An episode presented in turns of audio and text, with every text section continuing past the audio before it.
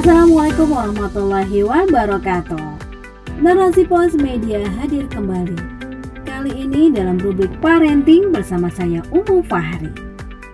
Gadget adalah sarana komunikasi, benarkah?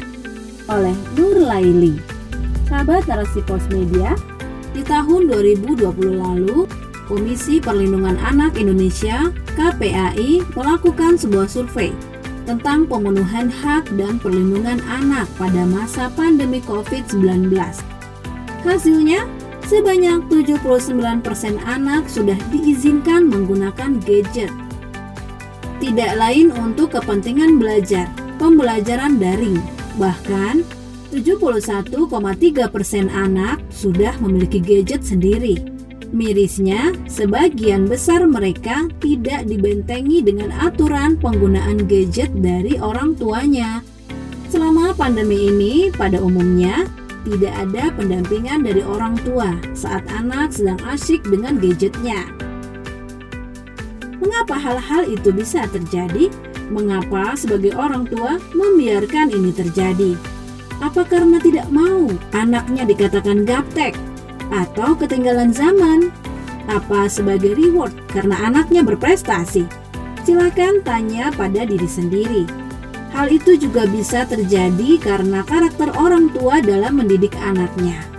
Sebagaimana banyak hasil penelitian yang mengatakan setidaknya ada empat dasar karakter orang tua yang memiliki pola asuh otoriter, cuek, permisif, dan demokratis.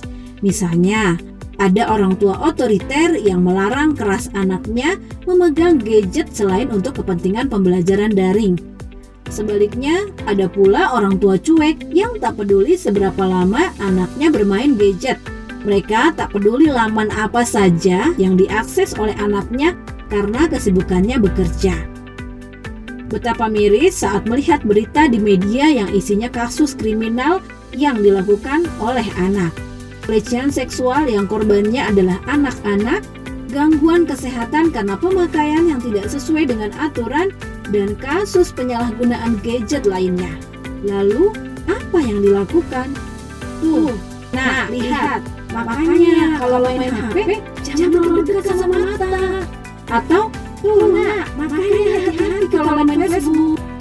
Hanya cuitan yang dikatakan oleh orang tua saat itu. Setelah itu, tidak ada atau mungkin lupa. Padahal yang diperlukan anak bukan sebuah nasihat saat melihat adanya kejadian-kejadian itu saja. Akan tetapi bagaimana menjalin komunikasi dengan apik lebih dari postingan anak di media sosial ataupun kemenangan di gamesnya. Bagaimana membuat iklim keluarga lebih trending daripada anak-anak yang pansos. Bagaimana agar anak-anak tidak perlu lagi ada kecanduan gadget karena gadget adalah penjajah nyata anak-anak dan para pemuda yang katanya generasi penerus bangsa. Pertama, setiap hari kalau perlu setiap pagi dan malam, berilah satu saja pertanyaan untuk anak. Apa yang akan kamu lakukan hari ini? Atau apa targetmu hari ini? Malamnya, tanyakan lagi, bagaimana sekolah onlinemu hari ini? Bagaimana orientasi siswa baru secara virtual? Menyenangkankah? Pertanyaan apa pun itu, tanyakan sebelum mereka meraih gadgetnya. Kedua, berusaha menjadi orang tua demokratis. Memberikan, bukan membelikan. Gadget untuk anaknya dengan batasan waktu, aturan, dan pengawasan yang bersahabat. Bukan pengawasan yang ketat. Tentu, kedua hal ini berbeda. Pengawasan bersahabat berarti orang tua mengawasi sambil merajut komunikasi dengan si anak edukasi anak dengan bahasa komunikasi yang ringan dan bersahabat. Hindari kata jangan atau tidak usah kepada anak karena jangan berarti silahkan. Sebagai contoh, wah apa yang kamu buka nak? Games apa itu? Di zaman muda dulu nggak ada mainan seperti itu. Gimana cara mainnya ya? Dua atau tiga kali main cukup tuh sampai azan zuhur nanti. Nonton apa di YouTube? Hmm, Coba buka video tutorial yang bikin-bikin apa gitu nak. Nanti kita bikin bareng setelah tugas sekolahmu selesai. Nonton film apa nak? Sepertinya seru. Boleh dong ayah ikut nonton? Jangan nonton joget-joget gak jelas di TikTok. Ganti saja dengan Kemarin di TikTok lagi rame bikin bisa membleber Coba cariin dong nak, nanti kita bikin sama-sama buat cemilan weekend. Biarkan anak bebas berkreasi. Akan tetapi, tetap batasi anak-anak dengan nilai luhur yang ditanamkan dalam dirinya. Biarkan anak berkembang, namun tetap jaga imannya agar tak melayang. Biarkan anak berimajinasi dan berprestasi di bidangnya. Namun upayakan kita sebagai orang tuanya menjadi bagian di dalamnya. Ketiga, jangan ada gadget di antara kita. Saat bersantai seperti di primary time, usahakan tidak ada gadget, baik di tangan orang tua maupun anak. Ajak anak mengaji bersama setelah sholat maghrib, berdiskusi santai, games tanya jawab, bercanda, bermain ular tangga atau apa pun itu.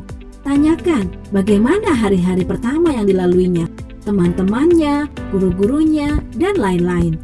Jika orang tua melarang anaknya untuk berlama-lama bermain gadget, berarti orang tua juga harus melepas gadget.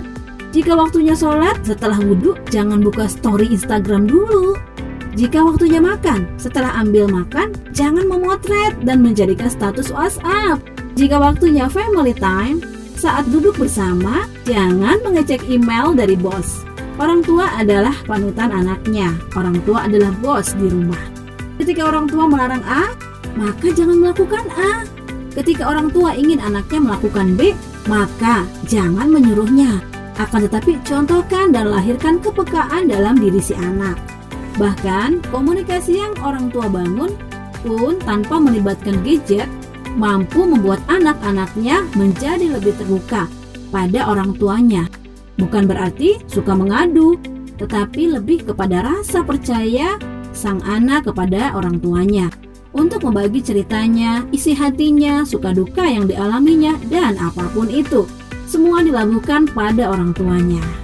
Jika komunikasi antara orang tua dan anak telah bernyawa, maka tak perlu lagi fokus untuk di dunia maya. Jika komunikasi terjaga, maka kepatuhan anak terhadap orang tua akan mudah terpelihara. Jika komunikasi terjalin indah, maka kehangatan keluarga akan tercipta sempurna. Karena komunikasi adalah salah satu kunci menuju peribahasa rumahku, surgaku. Demikian rubrik parenting kali ini. Kita ketemu dalam rubrik parenting selanjutnya. Hanya di Narasi Pos Media